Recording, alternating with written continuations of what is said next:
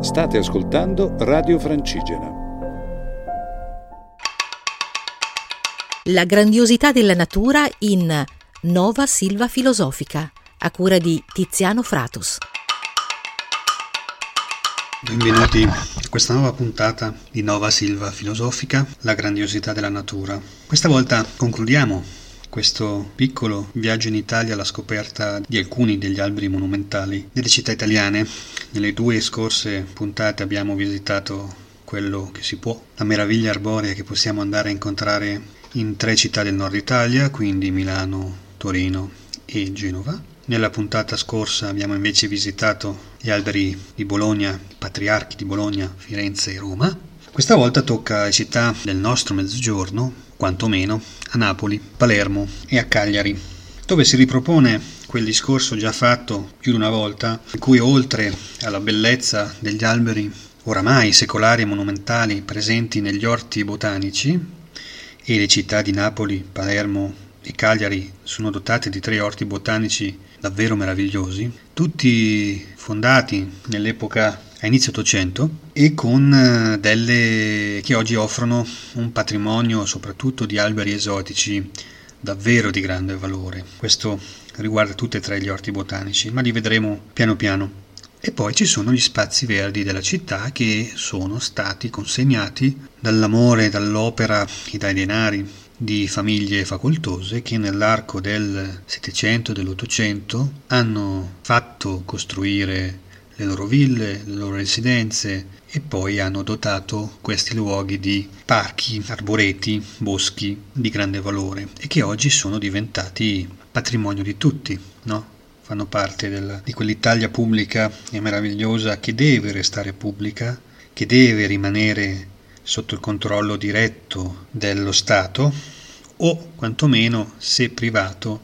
comunque rimanere in aperto dialogo con eh, le potenzialità di un'opera ben conservata e si spera ben gestita. Allora la città di Napoli offre tantissimi luoghi. Diciamo che fra, nelle, rispetto alle tre città che andiamo a visitare è la città che io conoscevo di meno. L'avevo visitata da ragazzo quando mi occupavo di teatro per andare a intervistare delle compagnie di teatro. Al tempo mi ricordo c'era una compagnia che si chiamava Rosso Tiziano che aveva da poco avuto in gestione una, in un quartiere popolare una vecchia villa e c'era questa curiosità degli abitanti del quartiere che gestivano in maniera del tutto autonoma se vogliamo selvatica, ma questo ci piace, gli spazi interni della villa, soprattutto coltivavano verdure e avevano l'orto lì dentro e infatti mi ricordo che c'erano alcuni di questi prodotti raccolti dall'orto e messi a disposizione di tutti coloro che nel quartiere ne volessero. Quindi per me la città di Napoli era sempre rimasta un po' me- meno leggibile rispetto per esempio ad altre città come Palermo, come Cagliari che invece ho visitato costantemente nell'arco del tempo.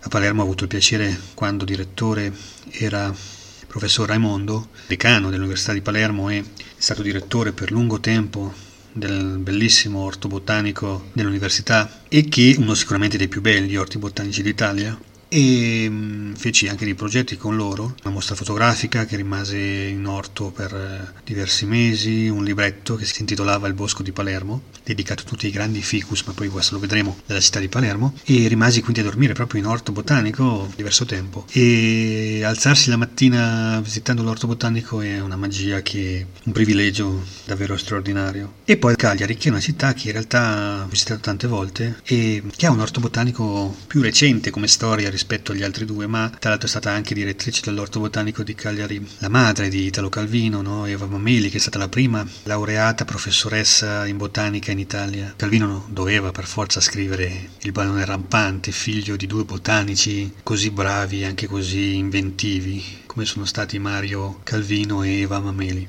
E va bene, quante storie che ci sarebbero da raccontare. Torniamo a Napoli, che purtroppo noi oggi conosciamo soprattutto per le cronache che raggiungono eh, i telegiornali e i giornali, ma che è una città che ha così tanto da offrire, sia in termini umani, sia in termini, ovviamente, come sappiamo, di cultura, tutto il teatro, il cinema, la musica, la poesia, la letteratura, l'archeologia. Il Museo archeologico di Napoli è una delle meraviglie del, del Mezzogiorno d'Italia. L'Orto Botanico dell'Università di Napoli viene fondato nel 1807. C'è un decreto del re Giuseppe Bonaparte, risalente al 28 dicembre di quell'anno, col quale si destinano dei territori piccoli a Real Orto Botanico. Ne fu direttore per mezzo secolo Michele Tenore, uno dei botanici più eminenti della storia italiana, e successivamente anche Biagio Longo, che è un botanico noto anche per aver classificato il pino del Pollino, cui abbiamo dedicato un'intera puntata di Nova Silva Filosofica alcuni mesi fa, e che eh, pino loricato è proprio una invenzione di Biagio Longo.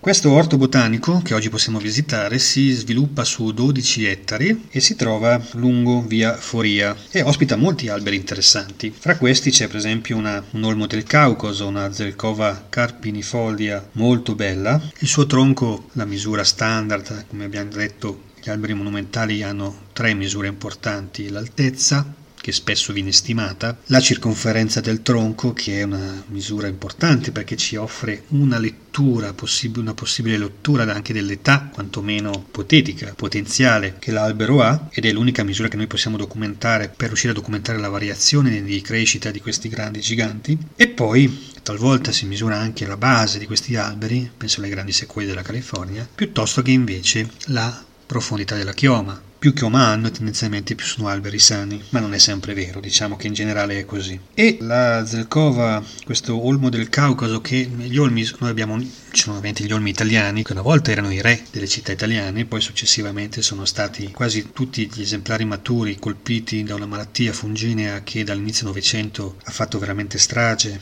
degli olmi italiani. E questo hanno colpito anche gli olmi di importazione, come l'olmo appunto cosiddetta Zelkova del Caucaso, quest'albero di cui stiamo parlando, è un albero che può diventare molto grande, ha questi tronchi che assomigliano un po', ricordano nel colore della corteccia la pelle dell'elefante, no? questo è un effetto ottico che fanno anche i nostri faggi o che fanno anche i ficus, ficus che tra l'altro sono presenti anche qui a, a Napoli e sono presenti all'orto botanico. All'orto botanico nella parte superiore dell'orto botanico c'è un bellissimo ficus macrofilla. Ficus macrofilla è un albero, è una specie importata dall'Australia, in Italia è arrivata attraverso la Francia, probabilmente i primi esemplari sono quelli che noi andiamo a incontrare all'Orto Botanico di Palermo, quindi ne parliamo fra poco, e sono alberi arrivati in Italia negli anni 40, probabilmente negli anni 40 dell'Ottocento, 1840-1845, e dopo da lì c'è stata una diffusione radiale che ha investito tante città. Noi abbiamo delle città dove abbiamo delle collezioni di, di ficus monumentali straordinarie, penso a Palermo appunto, penso a Catania, a Messina, penso a Reggio Calabria, la striscia botanica al lungomare Falcomatà di Reggio Calabria è costellato di immensi esemplari di Ficus macrofilla, ne parlo anche in un libro che uscirà fra pochi giorni e che si intitola Il bosco mondo, che uscirà per Enaudi e c'è un, proprio un capitolo dedicato ai grandi alberi, ai grandi ficus della città di Reggio Calabria. E poi altre città come Cagliari,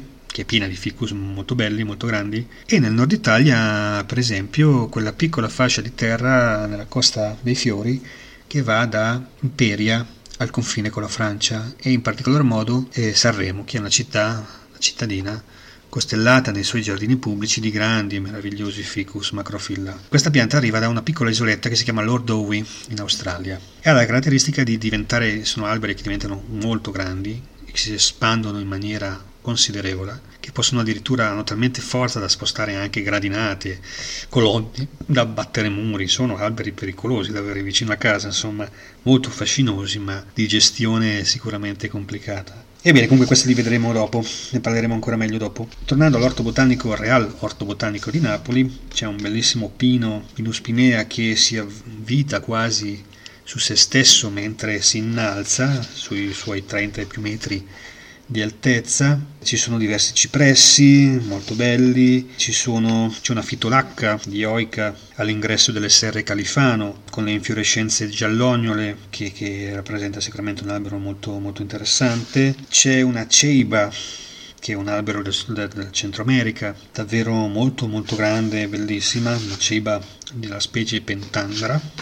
e tanti altri alberi. Il Real Orto Botanico di Napoli va visitato veramente con grande pazienza. C'è un giardino roccioso fra i più belli d'Italia e se potete fatelo con una guida dell'orto botanico che vi potrà parlare delle singole specie. Poi l'altro grande, o meglio, ci sono almeno due, o tre altri luoghi che vanno visitati a Napoli. Uno sicuramente è il parco di Villa Pignatelli, i giardini di Villa Pignatelli, dove c'è una meravigliosa, ci sono tre meravigliose araucarie, eccelsa o altissima, di cui quella al centro del giardino è la più bella, la più integra, con la cima integra mentre altre due che sono vicine alla cancellata sono state dimezzate. E questa araucaria è, queste araucarie sono molto belle, hanno dei tronchi davvero impressionanti, toccare la corteccia, questo grigio scuro, eh, le, le fogliame che sembra disegnato, quasi, sembra quasi finto, tanto è perfetto, queste geometrie triangolari del fogliame, poi dei rami, e sono degli alberi davvero molto fascinosi. Villa Pignatelli è una, è una, villa molto molto bella, neoclassica, che si trova di fronte alla villa comunale. La villa comunale ospita uno degli alberi più belli di Napoli, un grande eucalipto, che, di quelli che ho visto il più largo eucalipto d'Italia. Credo che sia un Eucalyptus globulus australiano, una delle 700 e oltre varietà di eucalipti australiani. E poi l'altro luogo che non si può perdere, ovviamente, è il Real Bosco e i giardini di Capodimonte. Per arrivarci bisogna prendere un autobus dal centro della città, proprio dal museo archeologico, 168 o il 178, e con un po' di pazienza, quando la città inizia a salire e gli edifici vengono sostituiti da alcuni alberi e dai tornanti, si scende poi alla stazione, alla fermata di Miano di Capodimonte. Le indicazioni da seguire sono quelle per il museo di Capodimonte. E si esce, o meglio si entra nella proprietà di Capodimonte e qui ci sono due luoghi che si possono visitare, a parte l'edificio che è diventato un museo, eh, dove un tempo venivano appunto fabbricate le famose ceramiche di Capodimonte, no? che sono vanto di tante famiglie della città. E nei giardini proprio di fronte all'edificio ci sono alcuni alberi molto belli, soprattutto c'è il più grande canforo, la più grande pianta di canfora d'Italia, che è davvero strepitosa. Quando io l'ho visitato aveva questa caratteristica straordinaria di avere è un tronco che si apre subito in diverse branche, ha una dimensione notevole, sono 680 cm la circonferenza del tronco cosiddetto a 1,30 m, o meglio un po' più bassa perché in realtà ci sono le branche, questi rami che nascono subito dalla base, quindi diciamo che a circa 40-50 cm dalla base c'è il punto più stretto di questo grande canforo che misura appunto 680 cm ed è un albero meraviglioso, più grande di quello spesso citato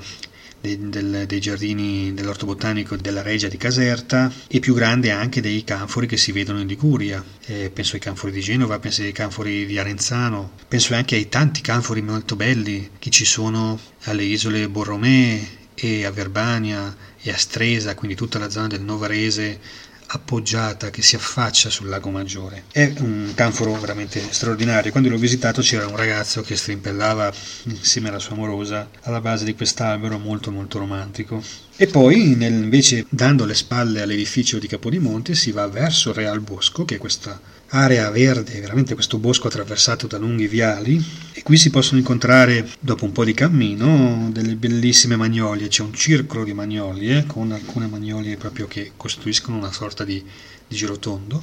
e poco dopo c'è la magnolia più vecchia che è sostenuta da una piccola stampella di legno che è più in realtà più teatro che non sostanza e che è una magnolia anch'essa davvero molto molto bella oltre 5 metri circonferenza del tronco quindi un albero possente.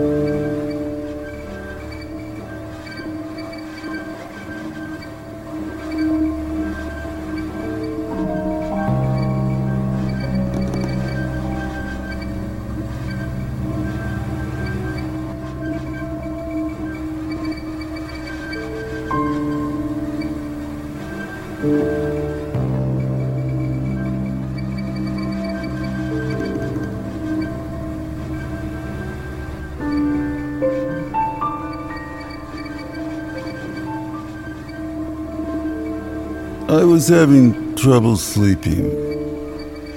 I don't know how long I'd been lying there and listening to the blizzard when I had the most vivid impression that it was a blizzard in Minneapolis in 1959. And I found this disturbing. I knew it would now have to turn on its lamp, get out of bed, and try to write about me. And of course, no matter what it wrote, I would just sound like something it had made up. But in the end, it decided to stay put, turn over, and keep me to itself. I think that was the right thing to do. After all, it was only a blizzard in Minneapolis in 1959. How are you supposed to describe something like me? And when you think about it, why should you try? Why should you even care?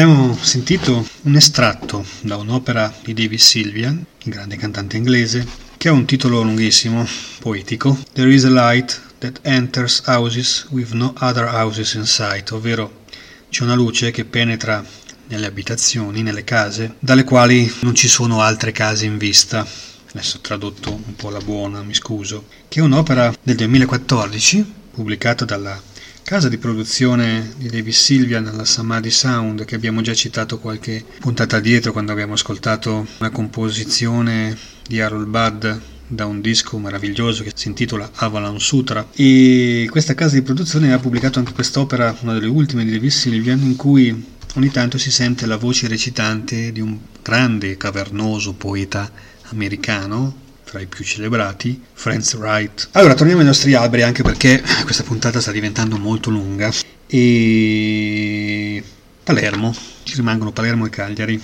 Poi prometto che una delle prossime puntate sarà tutta dedicata ai grandi ficus di Palermo perché veramente meritano un capitolo a parte. Come ho già detto nella prima parte di questa puntata, nella prima sezione, il ficus macrofilla che è un albero esotico importato dall'Australia, ha nella città di Palermo probabilmente la capitale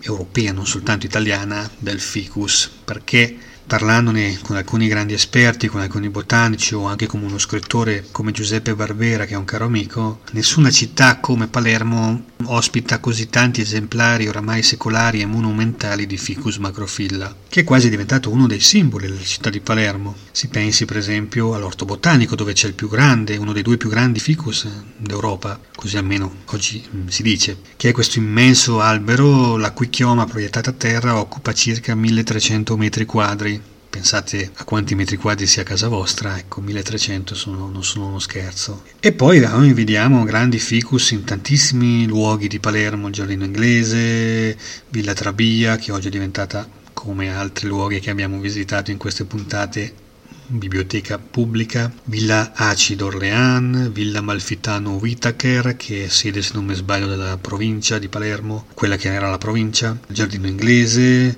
Villa Niscemi, Palazzina Cinese, questa meraviglia tutta finta, un'invenzione. Questa palazzina cinese, una volta palazzina delle campanelle, che si trova proprio sul confine settentrionale no? dopo il bosco della Favorita, un grande bosco che è stato costruito all'inizio dell'Ottocento, disegnato all'inizio dell'Ottocento, dopo lo stadio che oggi è conosciuto come la Favorita di Palermo. Però l'albero di cui volevo parlare in questa, in questa piccola incursione è, si trova sul Monte Grifone, quindi proprio dalla parte opposta di Palermo, quindi nella zona più meridionale, addossata al Monte Grifone, che rappresenta un po' la quinta dell'area sud della città, e dove c'è il convento di Santa Maria di Gesù, il, dove sono conservate le spoglie di San Benedetto il Moro e dove qui c'è una pianta che è stata messa a dimora, così racconta la leggenda, nel 1589 e questo è l'albero più vecchio della città di Palermo. Io l'ho visitato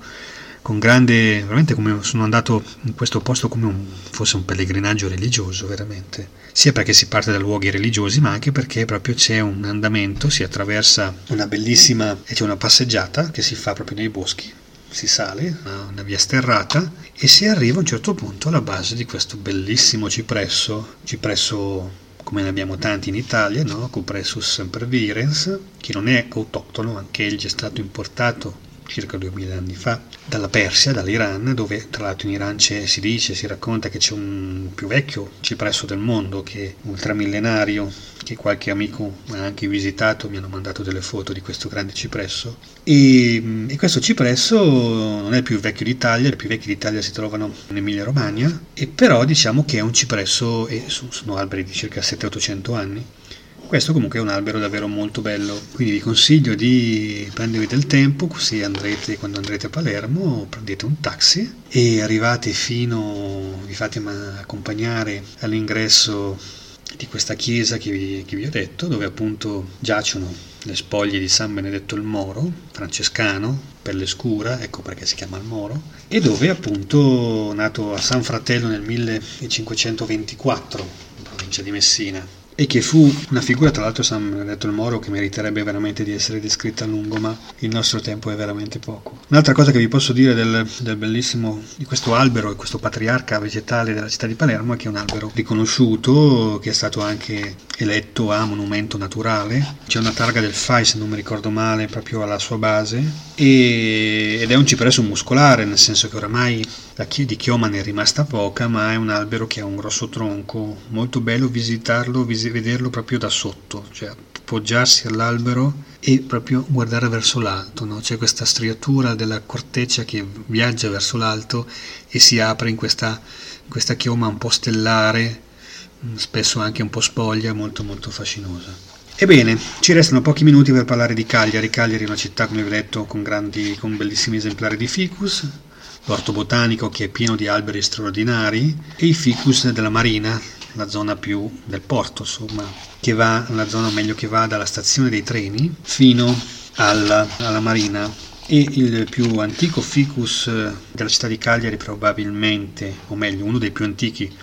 sicuramente è stato messo a dimora nel 1879 in piazza Matteotti quando è stata inaugurata la stazione dei treni. Di qualche anno più giovani probabilmente invece sono gli or- i due tre ficus della cava romana, che è un'area umida all'interno dell'orto botanico. E qui ci sono questi bellissimi ficus, macrofilla, dalle dimensioni più diverse possibili, perché se visitiamo il ficus della Marina ce n'è uno appunto in piazza Matteotti, ce ne sono due in piazza Mendola e uno poco dopo a fianco di un'edicola, hanno delle forme completamente diverse, anche se sono la stessa specie di albero. Il grande ficus, che è rimasto all'interno dei giardini di fronte alla stazione dei treni, sembra una grande M o una grande N, in realtà basta, bisogna, dipende da come uno la guarda, per la sua geometria, mentre invece il ficus che c'è a fianco all'edicola sembra una grande vela, ha una forma completamente diversa. E anche i ficus dell'orto botanico sono ancora diversi. I due grandi ficus della, sono tre, ma due sono proprio uno vicino all'altro, sono concresciuti insieme,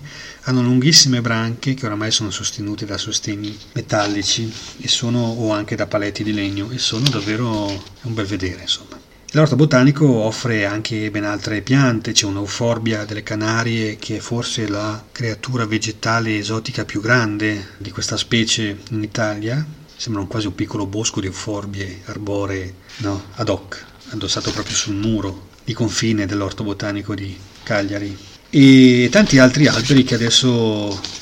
non ho più tempo di descrivervi, ma che potete conoscere se avrete il piacere di andare a sfogliare le pagine di questo libro I giganti silenziosi, gli alberi monumento delle città italiane, pubblicato da Bompiani. Alla prossima. Radio Francigena, un mondo in movimento.